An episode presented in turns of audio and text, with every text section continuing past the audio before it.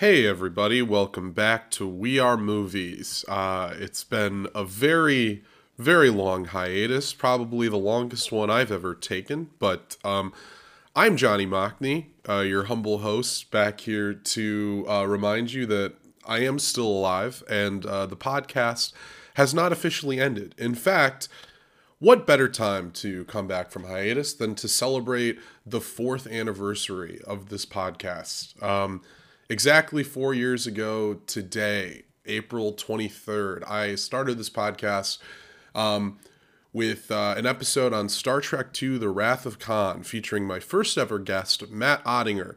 Um, and if you're a longtime listener of this podcast, you know Matt pretty well. He's come back for every single um, anniversary that we've had since then. He is uh, an eloquent speaker, very knowledgeable person, particularly in television.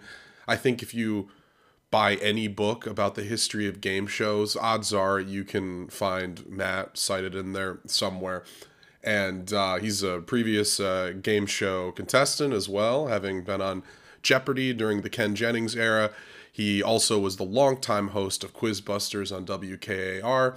And um, pretty soon, you can find uh, a website that he is working on, which is sort of an uh, an archival and a guide to uh, the entire show. I have a secret, which uh, was this incredible uh, old uh, television show. I, I think if you've ever seen the clip of the man on TV who claims to have seen the assassination of Abraham Lincoln, that's what that show was. And um, Matt just undertook this incredible project of um, sort of uh, archiving and writing about every single uh, episode and its significance, uh, from my understanding, is, is, what he told me about. And so uh, definitely keep your eyes peeled for that. I will update you on that in the future as well.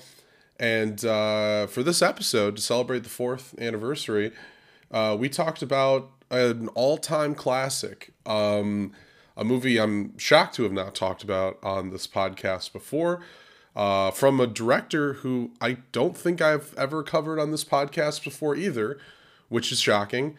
Um, and that is the great Alfred Hitchcock. And the movie is North by Northwest, starring Cary Grant, Eva Marie Saint, uh, James Mason, and uh, a few others, uh, some other recognizable faces, which you'll hear us talk about as we also go down various other rabbit holes. Um, you'll just you'll see. You'll hear you'll hear where it goes. Um, but this was a very enjoyable episode.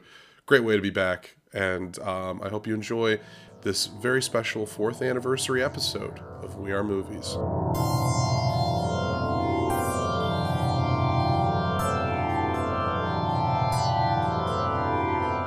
That's I'm delighted to be back. I love doing this show partly Good. simply because it means you're still doing it. And I think that's magnificent. There are so many podcasts that come and go, and by golly, four years is an awful long time. Yeah, it is. It's uh, it's a real test of resilience, and um, I think I would be lying if some of it wasn't out of spite for the people who made fun of me when I when I first invented it. so uh, but whatever it is, it, it, got us here. So yeah, um, yeah. But I, I appreciate you uh, coming back every single time to celebrate this anniversary. It's um, terrific. I'm honored. And, and, I can say at this point, uh, we have a catalog of movies now. This being your your fifth appearance, mm-hmm. um, and I think all five movies are uh, pretty distinct, pretty different from each other. I think that you've you've created a, an impression of yourself that's pretty varied. And I think if somebody just looked at the episodes with you, they might have a hard time kind of pinning down what kind of guy you are. That's, that's fair to say. That that's an interesting take. I I don't ever think of it. To me, they're just my favorite movies. Right. And uh, but yeah, you're right. They've come from a lot of different genres and a lot of different eras. Um, so I do want to know, and I'm not quite sure if we've really discussed this um, in previous episodes, but when you first got exposure to movies in, in what form was that usually? Was it catching them on, on tv were you a regular theater goer? How did you usually catch movies early on? I actually have a vivid memory of, of some of this and uh, let me see if i can lay it out for you.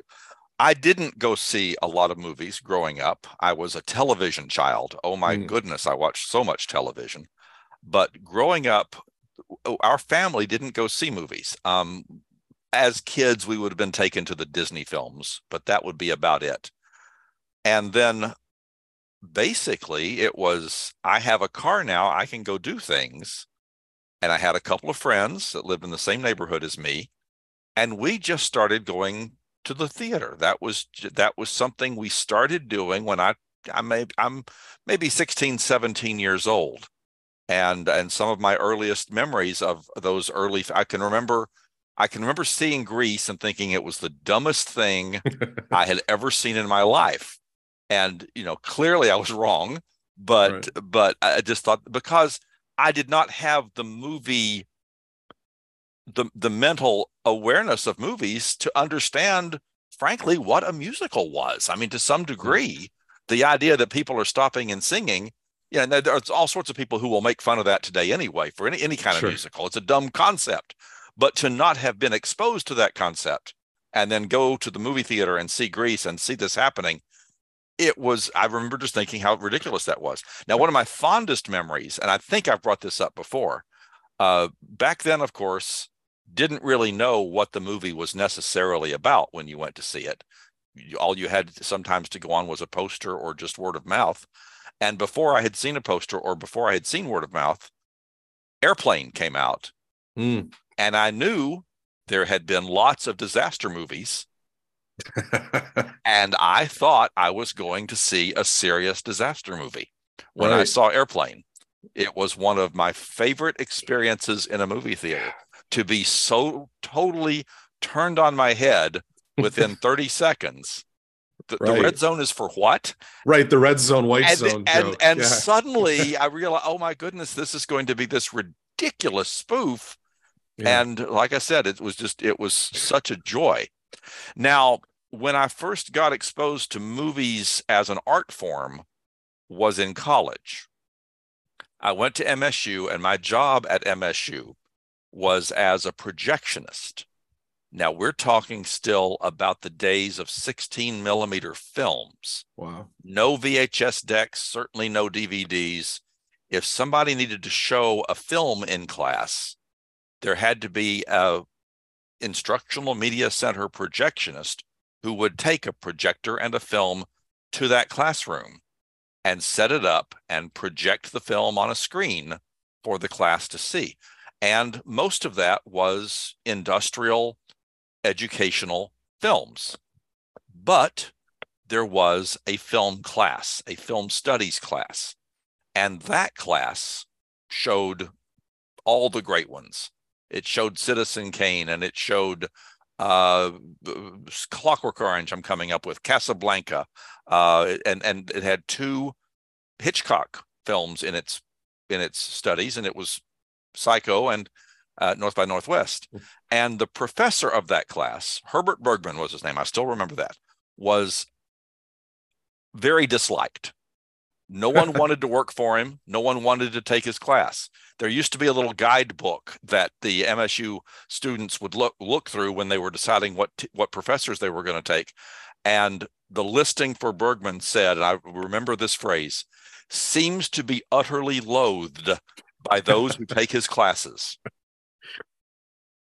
But I was getting into the movies. Yeah. And then, and I'm still this way today, I always want to please people. Mm. And the harder it is to please somebody, the more of an interesting challenge it is for me. So I took on Herbert Bergman. Yeah. We got to be friendly, as a matter of fact. Uh, stayed in touch after I was out of college. Uh, but through him, I didn't actually take the classes, understand? Yeah. But the cl- for the class to work, there had to be a projectionist there. So I was there for the lectures and then for the film.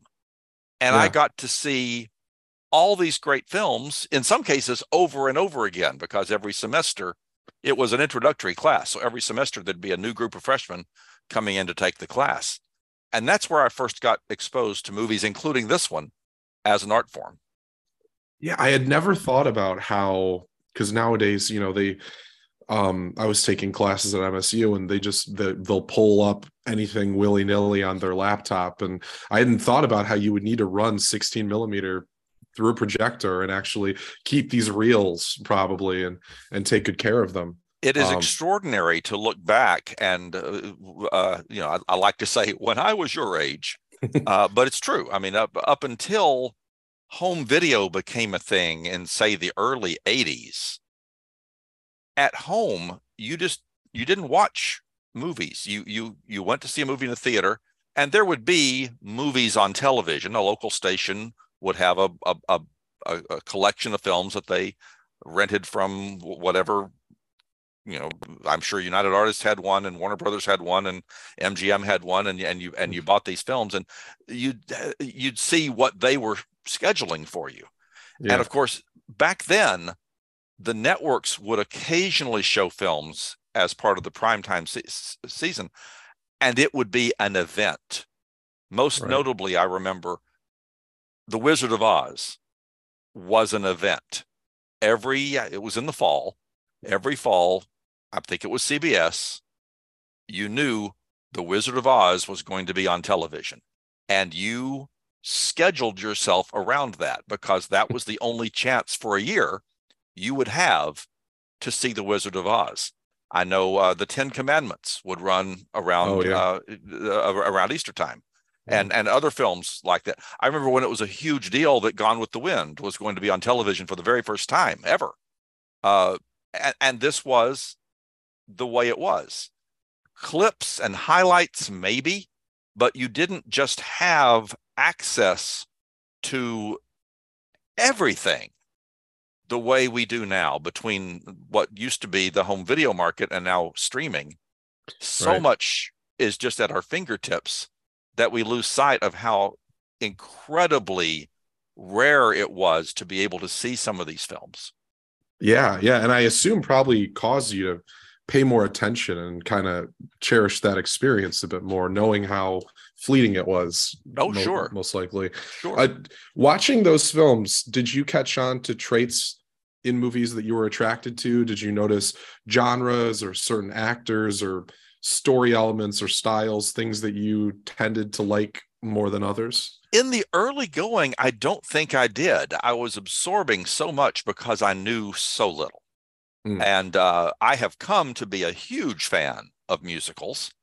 I had always been a fan of science fiction, but that was basically ha- having grown up with Star Trek and with televised science fiction. And my father was a voracious reader of science fiction. I would try to read the books he was reading, and when I was younger, just struggling with it greatly. But uh, so science fiction was always a big deal in our household. Uh, so I was then I gravitated to the science fiction. Um, I hate to say this to you, horror was never interesting to me. It just never clicked for me. I never cared to be scared in that way or to see that kind of gruesomeness on screen. Um, but in terms of patterns or a particular director that did something that was interesting, I mean, I know that they, I know what those interesting things are, but I don't think there's a particular thing that appeals to me. Say the way Scorsese films appeal to you. I don't think I have the one guy or the one thing sure. that that makes a difference to me. Right. Okay, that's interesting. So I guess leading into uh, North by Northwest, uh, you know, Hitchcock obviously has associations made with him.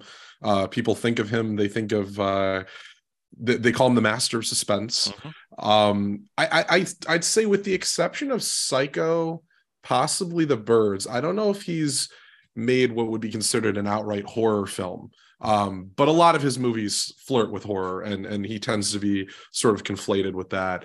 Um, what amazed me about North by Northwest, the first time I saw it, uh, I was in a high school class actually, and it oh. was the the worst possible way you could watch this movie because it was over the course of a few days, uh, second hour, so early in the morning, uh, watching it in parts you know kids are barely paying attention they're studying for their next class or something.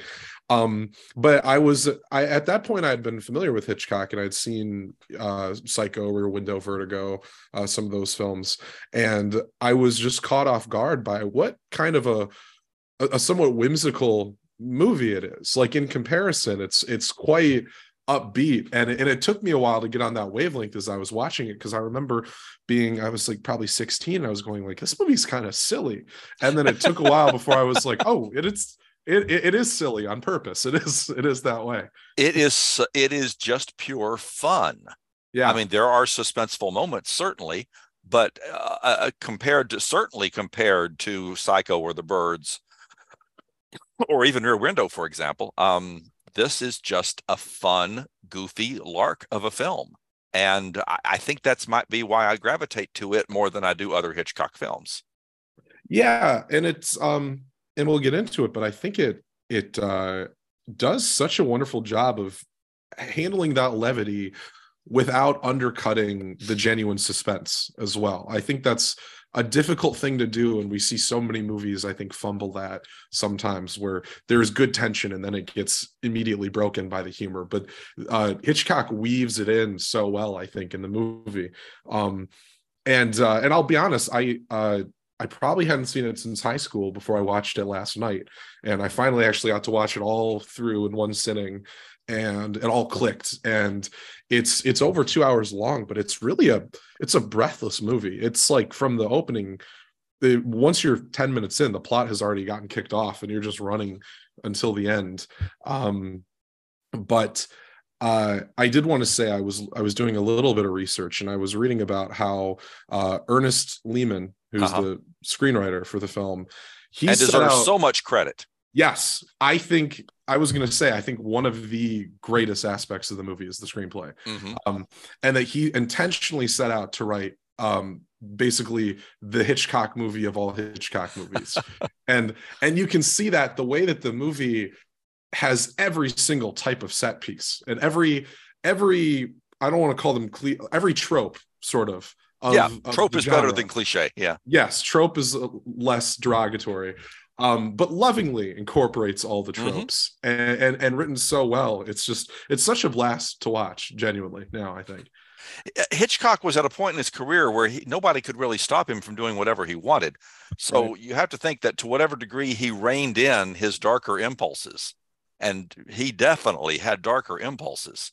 Yes, uh, that had to have been either himself or uh, paying direct tribute to this great screenplay and saying, "Well, I'll just do this the way the way it was written." Yeah, I, I was reading a bit. Here's the thing about Hitchcock: is he obviously he's one of those fascinating characters from oh, history.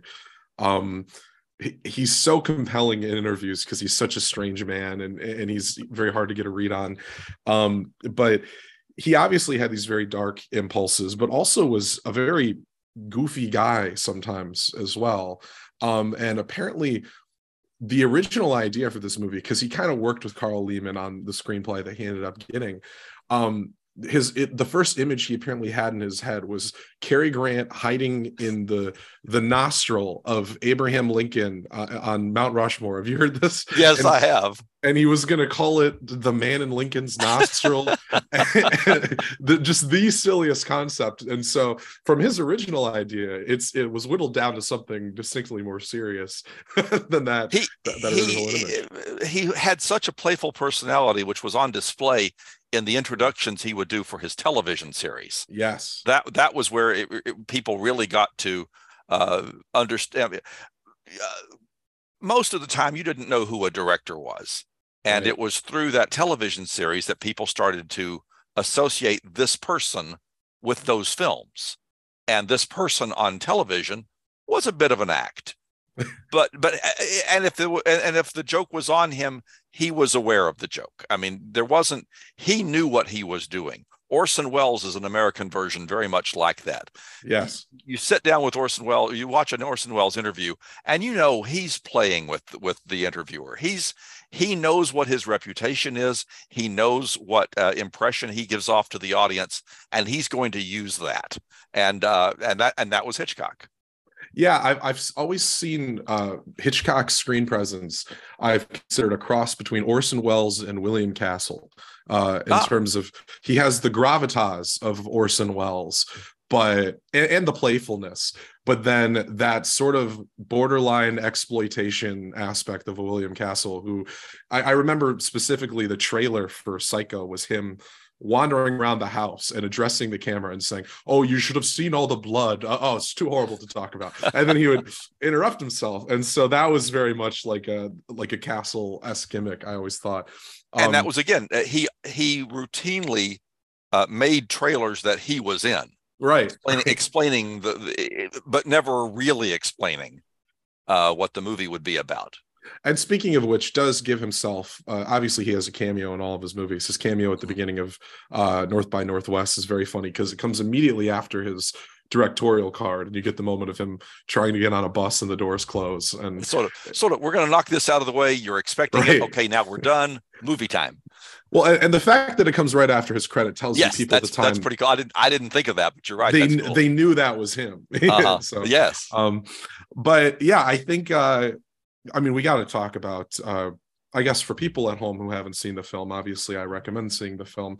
But it's a it's an identity mismatch type of movie, a, a, a mistaken identity story where you have uh, this character uh, Thornhill, Roger Thornhill, played by Cary Grant, um, who is mistaken for a a, a spy um, who doesn't exist, uh, a spy named Kaplan.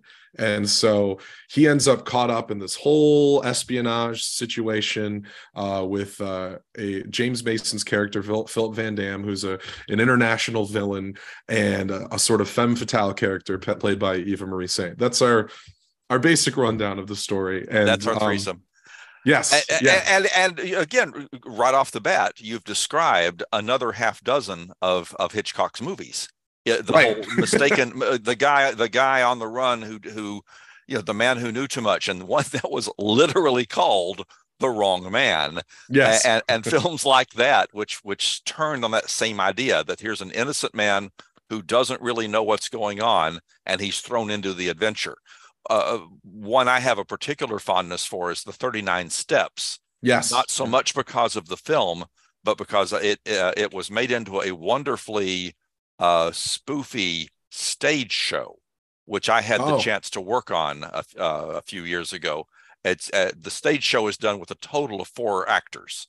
The oh, actor oh, wow. who plays the confused, doesn't quite know what's going on, but is on the run from something. Man, one female plays all the female characters, and two gu- two guys who are listed as the clowns play dozens and dozens and dozens of characters, and it's a real, real hoot so that, and I, I, that's a little bit of an, a, a, a, stray there, but that's that's Hitchcock. Hitchcock loved this story of a guy who didn't know what was going on. He just knew he had to react to it.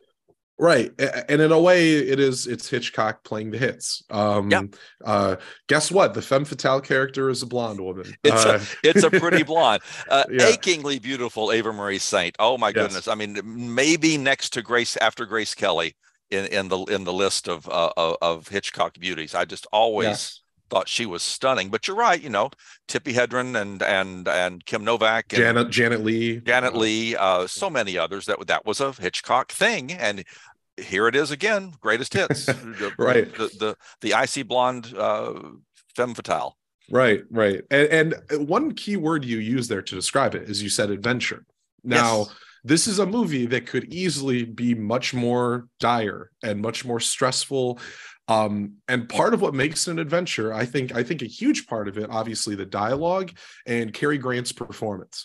Because Cary grant's his character is a is an advertising executive. He's straight out of mad men basically. Yeah, yeah. Uh, you know fast gray, talking. Gray flannel suit the whole thing Yes, yeah, you know, yeah. fast talking. We see him bossing around his secretary. And so right off the bat, he has this sort of sarcastic, quippy approach to everything. The moment he's kidnapped, he's he's making jokes about it. And automatically that brings us this levity where we're simultaneously endeared to him and we care about him, but also we we can still enjoy the ride despite the danger. Sure, know? sure. Yeah, absolutely.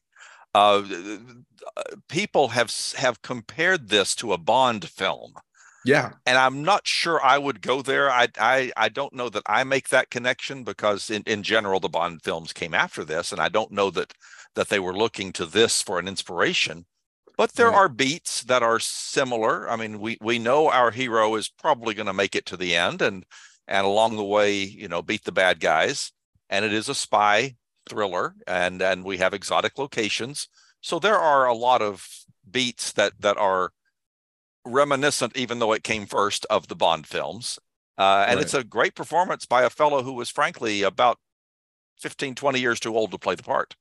He he definitely is. That's Cary uh, Grant was in his 50s, I think. Yep, he was in his 50s. Okay. And and uh, Eva Marie Saint was in her 20s. so yeah. there is you know, there is that yes. sort of uncomfortable gap. Um, but I mean that's gosh, unfor- like it's an unfortunate truth of nearly every movie from the 50s that sure. you would have old leading men and young leading women. Um, uh, but sorry, well, well the story the story is that Jimmy Stewart wanted very very badly to play the role and that yes. Alfred Hitchcock had decided that Jimmy Stewart looked too old on camera to play the role, so he hired Cary Grant, who's like four or five years older than Jimmy Stewart. Right. But he still didn't. He didn't look it. He he looked he looked dashing and debonair, and and and it worked.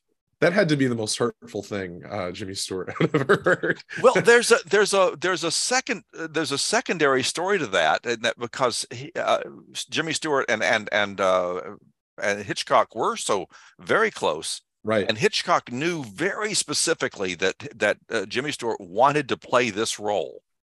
So Hitchcock waited until Jimmy Stewart was committed to another great role uh in uh oh now and now I'm blanking was it t- would it would it have been Anatomy Otto of a Preminger yes uh, yes yeah, Anatomy of a Murder with Otto it's a great film yeah waited waited until Jimmy Stewart was signed to that yeah. and then had to go to him and say hey we're going to make North by Northwest do you want to do it and of course he couldn't do it because he was committed to Anatomy of a Murder and and that's how we kind of got out of that without it being hurt feelings right great story right. Yes, uh, uh, that is a great story, and uh, oddly enough, thing that marries this movie with Anatomy of a Murder, both have uh, opening credits sequences by Saul Bass uh, with that iconic, you know, animation. So so innovative at the time, and now so identified with that period. Yes, yeah, I, I feel like uh, specifically identified with Hitchcock. I feel like when mm-hmm. we when we think of him, we think about his the the always his his recurring Saul Bass uh credits and um it, it was something that you know i know credits when they first existed were projected onto a curtain before the curtain even rose. And somebody like Saul Bass turned it into something you wanted to be at the movie for because it was part of the experience. And in our household, uh, we're uh, my, my, wife and I are both really into what's what's referred to as mid-century modern.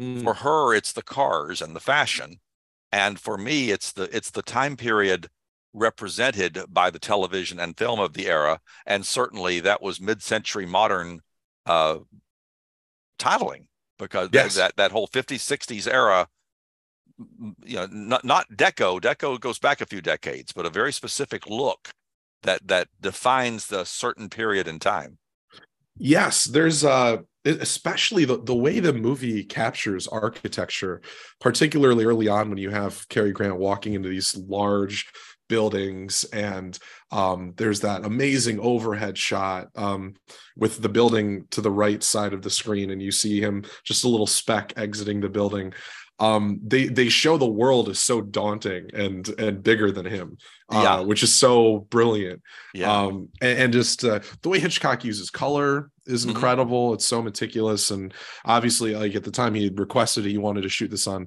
uh, vistavision so it's particularly a wide frame too that it's just uh it's it's hacky to say at this point, but one of his most cinematic films. It's yeah. funny to call yeah. a movie cinematic, but uh, you know. And that's the sort of thing the average moviegoer might not notice, but you notice. Yeah, it, it's it's something that that has triggered something in your head that this is special. This is there's a reason for that, and there's a reason for that, and you don't have to know what the reason is but you know it's there and it and it impacts your enjoyment of the film because I'm that way. I don't get a lot of stuff. You you can tell me about the lenses and the cinematography and all of this and I can say, "Okay, that sounds really impressive." but I'm still I'm impressed without right. understanding any of that. And I think that's what the average moviegoer is too. Is like we don't need to know all the details that went into it, but when you hear about the details, you say, "Wow, that sounds pretty cool." Yeah, and, and you can I think most of the time, because that's how I always was, where I always wanted to try to find out why something felt a certain way to me. Mm-hmm. And and one thing is like I was talking about color. It took me a while before I realized I didn't like looking at modern movies as much because colors tend to be much more washed out these days. There's usually heavy tinting one way or the other, and that's not something I I consciously thought about as a kid. I just remember thinking I don't like looking at modern movies. That was just that's all my brain knew. Um, and, and, so yeah, when I do watch something like this, something from the late '50s, um, you know, shot this way, it's very apparent to me. I can see those colors popping, and and, and that also also contributes to the tone of why it's a a fun movie. I can picture yeah. this being in black and white and feeling probably much more serious as a result. Right. Um, just as you can't imagine Psycho in color. Well, actually, you can because some clown went and did it. Gus uh, but, yeah. yeah. yeah. But uh, but you can't you can't imagine that film in color. You, that has to be a black and white film. I'm Mike. And I'm Allison. We've both been guests on We Are Movies before. We love talking movies with Johnny. But I'm a jealous boy. You are. That's why we've decided to talk movies with, with each, other. We started our own podcast called You, you Made, made, Me watch. watch. Each week, we make each other watch a movie the other has never seen. You Made Me Watch. New episodes every Friday. And I think there was a conscious, speaking of Psycho, I think there was uh, Hitchcock was conscious of the fact that this was his biggest movie to date. And literally the next year after this made Psycho, which was really from a production level his smallest movie to date his yeah, smallest yeah. cast smallest amount of sets smallest budget um yeah, yeah so, it, it, it, you're reminding me that you're right psycho came after this Yes. It was, yeah. yeah. Psycho was 1960. Yeah. Which you would not expect. No, no, I would have a... thought I would. Uh, my my brain thinks it's the other way around, and then right. no, that's that was yeah, that's right. Yeah. Right. Right. Um, but yeah, I I will say, despite his age, Cary Grant very good in the movie. Fantastic. Um, Absolutely.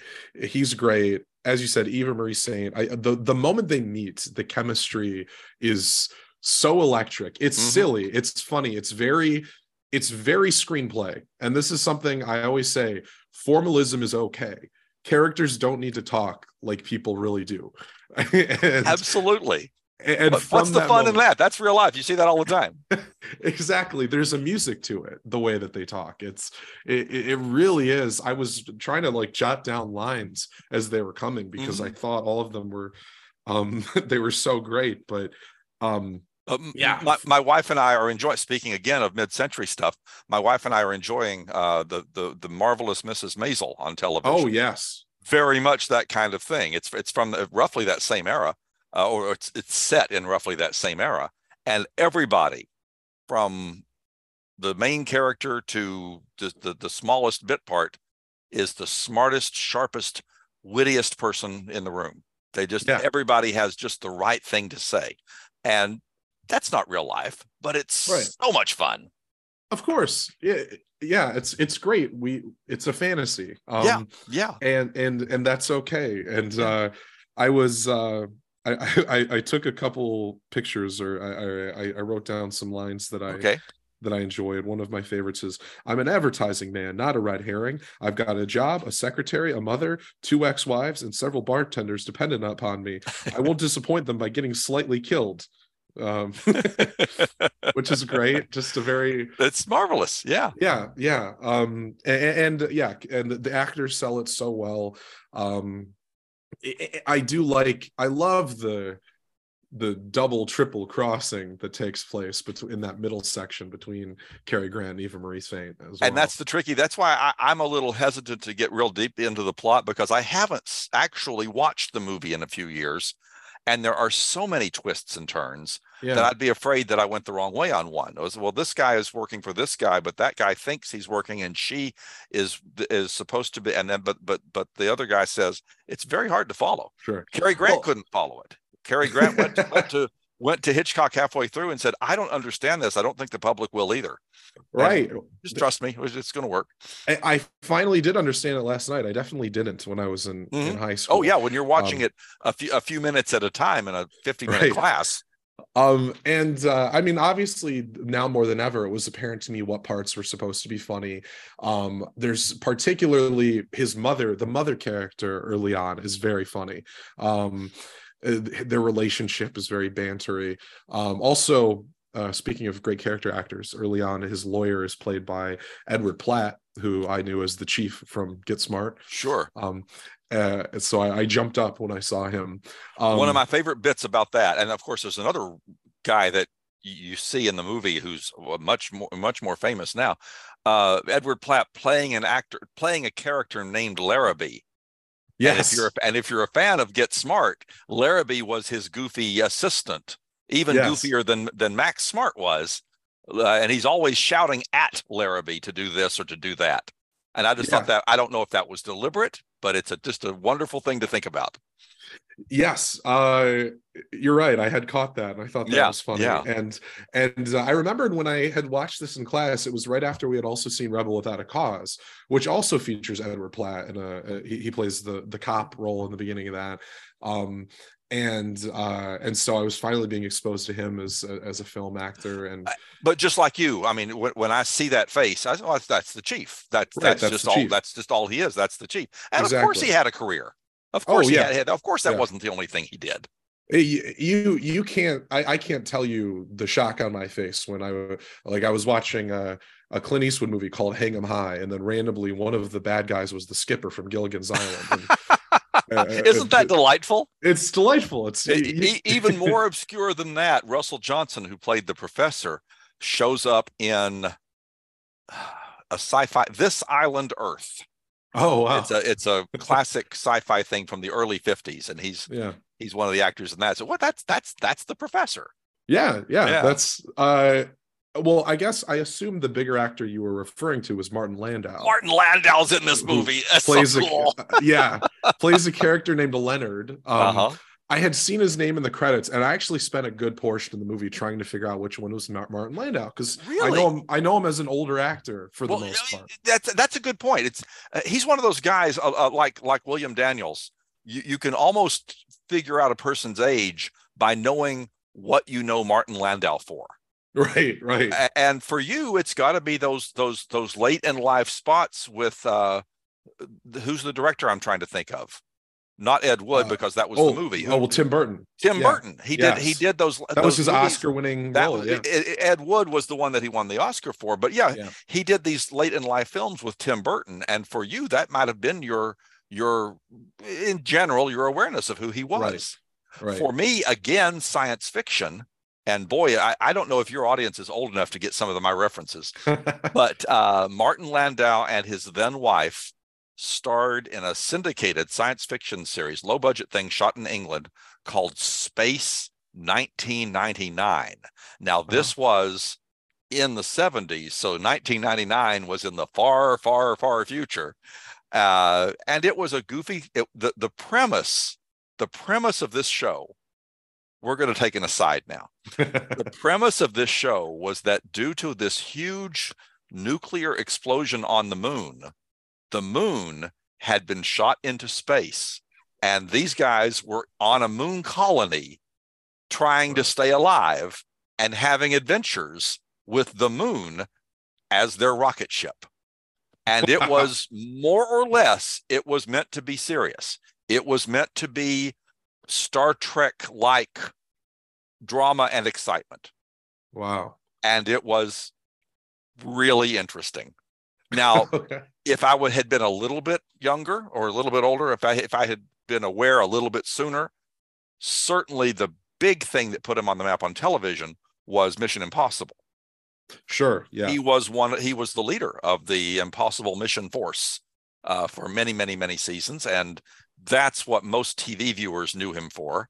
But again, like all good actors, he had to have done something to have gotten on somebody's radar to have right. to have uh, gotten the TV roles. And I guess this was like his first big film.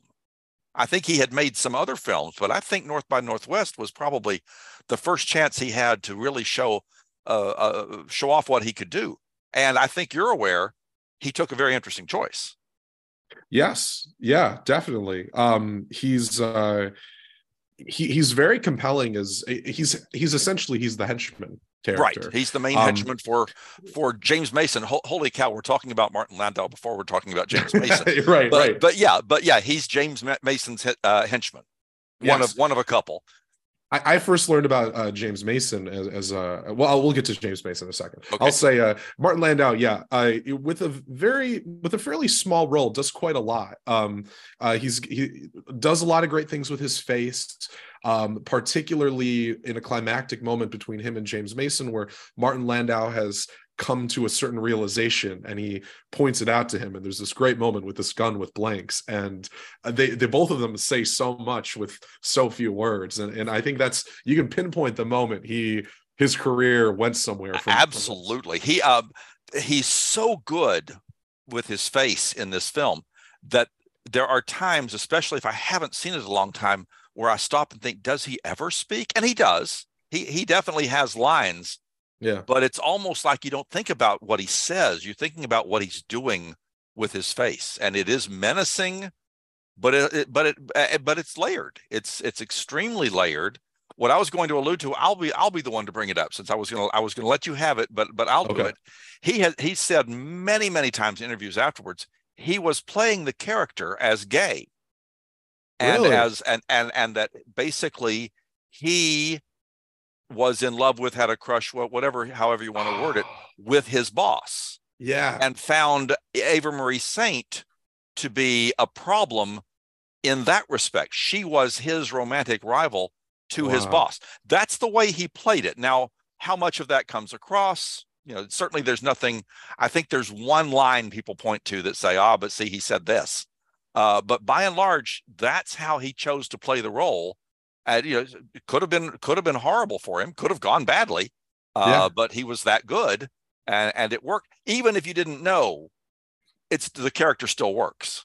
Right, he works both ways. That definitely adds a layer to it, mm-hmm. and I think, I mean, that's a classic. That's a classic example of an actor with a smaller role filling in the gaps. I think I'm remembering now. It's I, I think it, the screenwriter once he knew. I think this is how this worked the screenwriter, once he knew what Landau was doing, gave him a, a, a line where he says something like, "I'm trusting my my women's intuition." Mm. That Landau says, "I'm trusting my women's intuition," uh, and and and uh, that was sort of inserted into the show once the screenwriter knew what he was doing. Right, right. Which I thought was really cool. Yeah, yeah, that's fascinating. Um, I had never heard that. Oh, um, oh no, that's that's that's one of my favorite things about about that role because knowing that now you go back and watch and it's a whole nother it's a whole nother thing. Right, and and he's, and he's not just protecting his boss; he's yeah. protecting the guy that he cares about. He's he's acting a little bit out of jealousy yeah, as well. Yeah, yeah. Um, and I I do like uh like he essentially sort of becomes the big becomes the big bad of the the the finale which takes takes place on Mount Rushmore because he's the one really chasing them. Um but throughout most of the movie our villainous character is, is James Mason James Mason's character Vandamm mm-hmm. who um I think at this point I had only seen in one other movie. At the time when I first saw this I'd seen him in uh, uh the Nicholas Ray movie. Um uh it's it, it's gonna slip. Uh, I'll, I'll, look it up, but yeah, uh, it, it was. Um, uh, oh, it's uh, bigger than life. Bigger than okay. life. I'm not familiar I, with that. It's a great movie. Uh, he plays. It's sort of a comment on masculinity, and he plays a, a dad who he's the hero of the movie, but due to these drugs he starts taking for like his uh, his health, it ends up driving him more like toxically masculine, and he becomes a horrible person to his wife and his son. Um, and so he plays it sort of both ways in that movie and in this he's very he's he's the perfect sort of cool collected villain who feels as though he's on top of everything mm-hmm. um i think he and oddly enough, he and Cary Grant have some of the best chemistry in, the movie. When, yeah, when they they had that great moment where he's commenting, he's complimenting Harry Grant, uh, Cary Grant on his his performances that he's giving because he doesn't believe that he's not really a spy. And then Cary Grant says, "Well, it sounds like next you want me to play dead." And then, uh, um, uh, then James Mason says, oh yes uh, it'll be your next performance and it'll be your best or something it's just there there's like yeah it's interesting i think you really hit on something there where you say that he that as a villain he he eh, he just knows a little bit more than everybody else around him uh or or has a little bit more going on because i'm thinking i'm thinking now uh we talked at the very beginning. I was saying that my parents took me to see the Disney movies. He was Captain Nemo in the Right. Disney version of Twenty Thousand Leagues Under the Sea. He was also Brutus and Julius Caesar.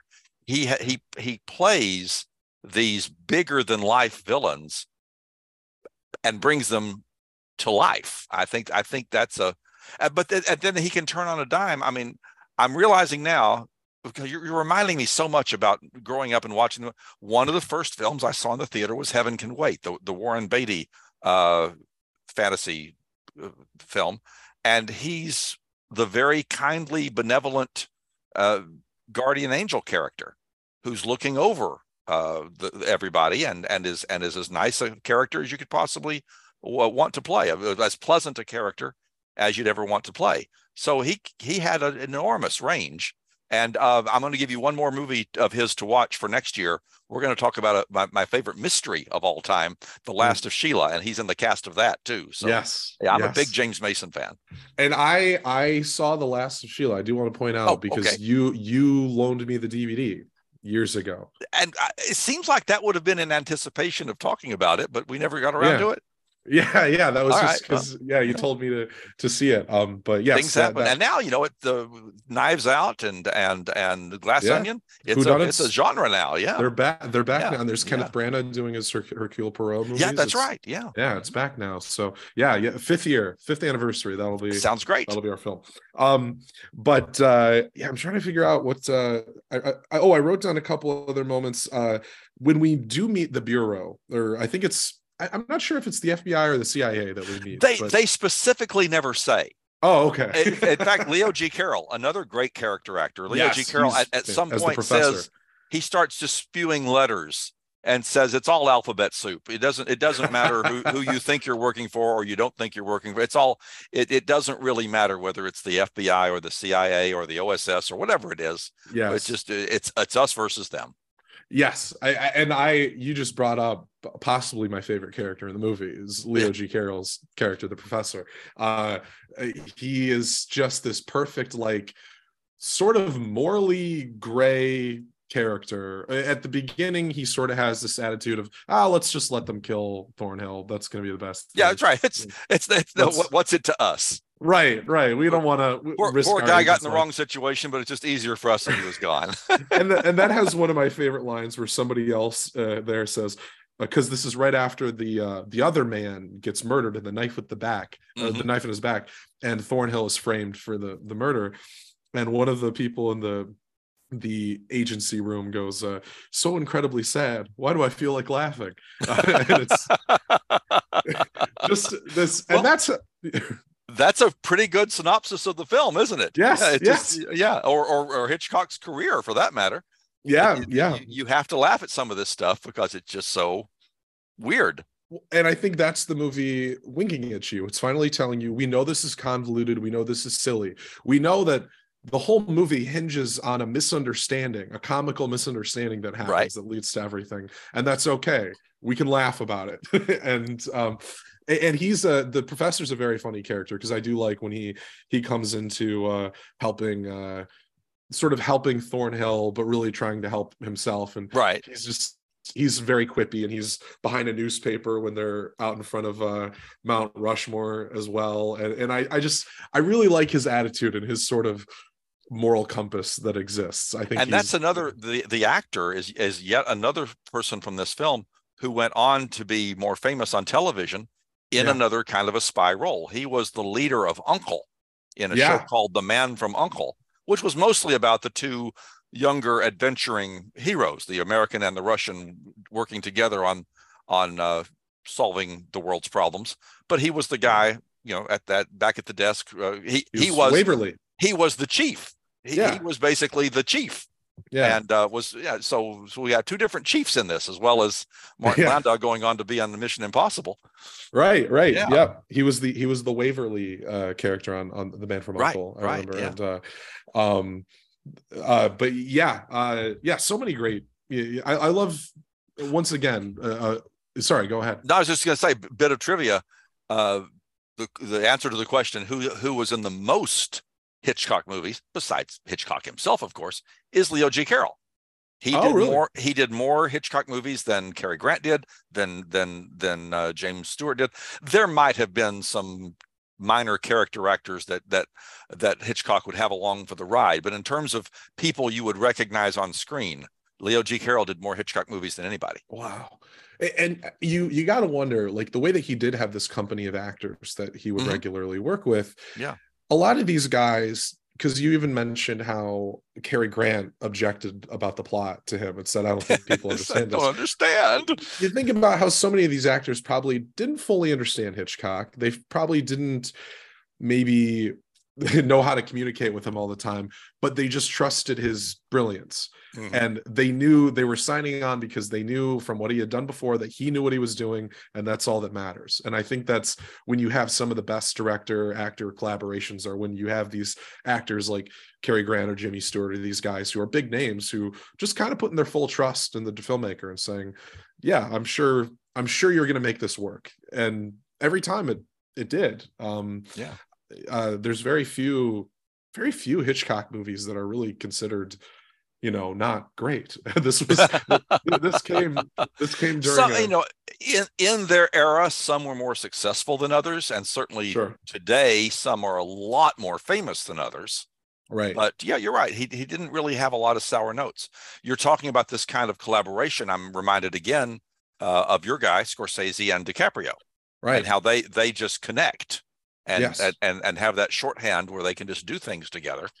or and- Scorsese and, De Niro depending on Or De Niro, depending on Yeah, your yeah. age. Yes, right right yep exactly I, There's a- appreciate you There is a Broadway musical version of New York, New York that I'm really Oh, eager wow. to see now. Yes, yes, that, that that was that was a weird detour for both of them.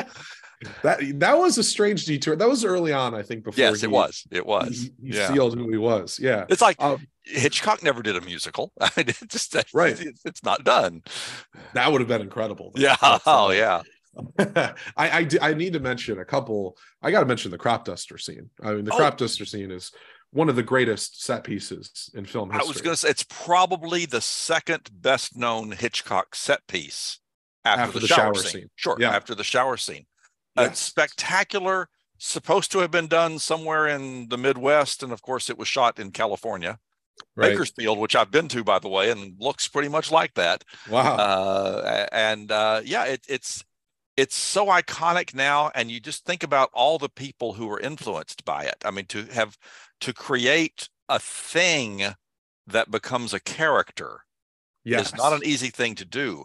And the the the, the comparison I make when I talk about a great director, tell me that Duel. Duel. That yeah, Yeah. no, the- I knew. I knew you were going to say. you were Duel. there. You were there. Tell Yeah. me that Steven Spielberg was not influenced by that by by that crop duster. Right. Yeah, Well, and and- the the sound design especially when it gets closer it sounds angry you Mm-hmm. know the the uh, uh, so much of that is so like you said yeah the, the way you can kind of personify this crop duster one of my favorite not so great movies is a almost campy thing called Capricorn 1 from the late 70s. i know You- the yeah You go back and watch it now and it's not very good. starring it oj had- simpson Uh. For example, uh, yeah yeah but, you know, the, the, the, the astronauts were O.J. Simpson, Sam Waterston, and James Brolin, which I just think is, you could never. That no, theoretically you could get them all back together right now. I mean, theoretically yes. they're still around. theoretically. Some of them some of them doing much better Yes, than others. Yes, yeah. Yes. but it's and it's it's it's not a great movie but it, again that late 70s thing where i was starting to go see movies for the first time so in some in some ways i wasn't all that uh i wasn't all that picky. Uh it's it's a it's a guilty pleasure now. Mm. and the helicopters that become birds and and the final crop duster with with telly savalas and Mhm. there's a, there's a lot of stuff going on there with with airplanes and and flight and these char- and these these contraptions becoming characters that Yeah. you that that that are that are terrifying. Not so much terrifying in Capricorn One because it was all pretty silly. sure yeah uh, oddly enough uh sorry go Great, ahead greatest movie trivia question ever. uh, But of course, the answer is Capricorn One, so you already know that. What's the only film that co-starred both of Barbra Streisand's spouses? wow How about Wait, that? Wh- wh- who are was James Elliott Brolin? Gould was the other one. Elliott James Brolin Gould. and Elliot Gould. I, I actually and again available. yes, Elliott Gould. We could remake Capricorn One with the original we cast. Could do, we could do a practically the original cast. We can't get Hal Holbrook. We can't get Telly Savalas. Brenda Vaccaro is Brenda Vaccaro still around? Oh, I don't I'm know. not sure. Yeah, I don't. Yeah, anyway. Yeah, I know the rest of them are kicking. Yeah, uh, yeah, yeah, yeah. Elliott, Elliott Gould. I think he's, Elliott he's Gould 90, and James Brolin only starred in one movie together. Wow. A friend of mine was working on a game show and wrote that question, and I and and wow. thought it would be the hardest question in this show that he wrote. and of course, the contestant had no idea but That's I knew it because it was yeah. one of my guilty pleasures. That's what was the movie we were supposed question. to be here talking about? Well, yeah, yeah. It certainly North wasn't Capricorn One. well, that that does speak to because Capricorn One, a bit of a B movie, you could oh, say, yeah. Um, yeah. and that speaks to I think the vast array of filmmakers that Hitchcock inspired. Oh, sure. He's sure. considered one of the greats of all time, one of the greatest. Uh, but and obviously, so many very successful, acclaimed directors, Scorsese, Spielberg, these guys all cite Hitchcock as an inspiration, but plenty of you know disreputable B movies like like pull from from him as well. Yeah. Um, you know, uh, well, if we're talking about the the the the the transportation device coming to life, not that this was a disreputable film, but Christine mm. is another great example uh, right. of, of, the car being yes. the villain. Yes. Uh, and that's obviously John Carpenter. I was going to say, of course, you, are very familiar with Carpenter's work, right? Uh, very, very open about his uh, Hitch, Hitchcock inspirations too. Um, Remind me, did you did you meet Carpenter? I've never met Carpenter. Okay, okay, um, you've met I'm, some. You met some of these guys. I've met, yeah, I went to a few conventions a couple yeah. summers ago. I yeah. spent I spent all of my uh, Jimmy John's uh, money at the time. Uh, it's important for me to point out, by the way, at this point in our conversation, holy cow, we've been talking for an hour. Um, yes, yes, we'll wrap I don't, up. Soon. I don't watch. I don't watch eighty percent of your. I don't listen to eighty percent of your podcast because it's the horror movies, and I don't care. Just that's so okay. You know. Yeah, that's right. okay. I. I, I, I've, I've come to accept that, and I still respect you. I was, um, I was gonna, I was gonna add one more thing. If anybody, uh, after all of this, you, you want to rush out and get. Uh, North by Northwest and watch it. Near the end of the film, they're in a diner in a in a in a, in a visitor center at Mount Rushmore, and oh. there's a scene where one person pulls a gun on another person. No spoilers. Yep. There, it is one of the most magnificent. Yes, and you're doing it. I don't know if you're if you're doing this as a visual or not when you when you upload these. There is a wonderful blooper that made the final cut in this film where there's a little boy who has clearly been in one take too many of this scene and he knows when the gun is going to go off and he sticks his fingers in his ears. And if you know to look for it it is spectacular. Uh, and the story is hitchcock was aware but that was the best take and he thought people wouldn't really notice. Again this was in an era where you didn't have your copy of the movie at your disposal to stop and rewind and focus and click and zoom in. Uh, and I'm sure for the most part, no, it, it, didn't matter uh, when the movie was in the theaters. But if you go back and watch it now, it is one of the great bloopers yes. that actually it shows up in a movie that you're ever going to want to see. Yes, yep, it's a good one. Uh, I I knew what you were going to say when you were yep. about to say it. It's, yep. it's it's one of those famous bloopers, like uh, the stormtrooper hitting his head, kind of right, right. things. At exactly, this point. yeah. Um, and obviously, uh, we'd be remiss if we didn't mention, if in case people weren't sure if this movie was supposed to be kind of silly and fun, it literally ends on a phallic joke. Uh, yes, yeah. I'm glad you brought that up because I that was one of those things in my head. We should probably mention that. Go ahead. Right. It's the the final shot of the movie. There's been sexual tension boiling between our our, our hero and our heroine uh, throughout the entire film, and finally they're on a train and and when married. Like married that very important point yes. since this is a 1959 film uh she's suddenly mrs thornhill um and uh, after all that tension is built up, uh, they they embrace, and then we cut to the the train entering a tunnel. the train entering the tunnel. Very intentional. And you know, he was not the first one to do that. Right. But it was so clearly there. I mean, it, was like he's putting it in the face of the of the censors. Yes. It's like, tell me I can't do this kind yes. of thing. There was, I mean, he did a lot of the, the whole. The, there's a lot in this movie of his whole attitude was, "Tell me I can't do this." You know, Right. he couldn't shoot on Mount Rushmore. They had to build things around it. He couldn't Yeah. shoot the the UN building. He had to sneak a, an outdoor shot of the UN building in a- in a, Guerrilla filmmaking. Yes, guerrilla. Yes. Alfred Hitchcock doing a lot of this was let me see what I can get away with. Yeah. And Yeah. he got away with it at the end. That, It's- the, the train entering the tunnel. it's one big maverick production and and that's what part of what's so charming about it is that there's a there's a little of everything and like you said yeah it's it's hitchcock testing his limits from here and on to psycho at this point in his career really was just trying to see what he could get away with and and what he hadn't done been, done before um and yeah it's just uh uh i do i love this movie now and i do think Ah, um I'm uh, glad. yeah yeah it's uh it- it's it's such a what do i call irresistibly affable experience i think uh and and i did i wanted to one last thing i wanted to read was pay, probably my favorite dialogue exchange in the movie because Okay. in case i haven't said this enough times ernest lehman's script is genuinely one of one of the greatest hollywood screenplays ever produced um the line Cary Grant has speaking to Leo G. Carroll's character, he says, I don't like the games you play. If you can't lick the Vandamms of this world without asking girls like her, her to bed down with them, learn learn to lose a few cold wars. And then Leo G. Carroll responds, I'm afraid we're already doing that. it's a very subtle Yeah. joke. yeah. Uh, yeah. Um, anything else you want to say about uh, this movie? Oh my goodness! We could probably talk another hour. I literally did not realize that that, that the time had flown by like this. But that's that again. That's what I enjoy. I I really look forward to these little get-togethers, and I look forward to the fifth anniversary. We've already picked next year's movie. We've already picked Last of Yeah. Sheila. yes, We've, we've we've set it in stone. So yes.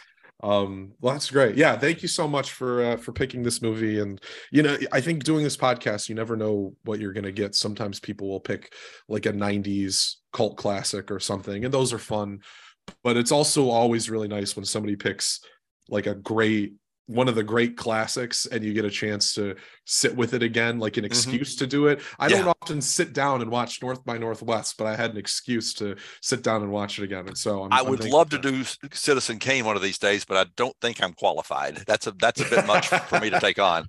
maybe But it's a great one. It's one of my Pop- favorites. maybe in two years you will be qualified. Yeah, maybe that'll maybe that'll be it for our sixth anniversary. Yes, exactly. All right. Well, thank you, John, very much. Thank I you. really appreciated it. I appreciate you. Thank you so much.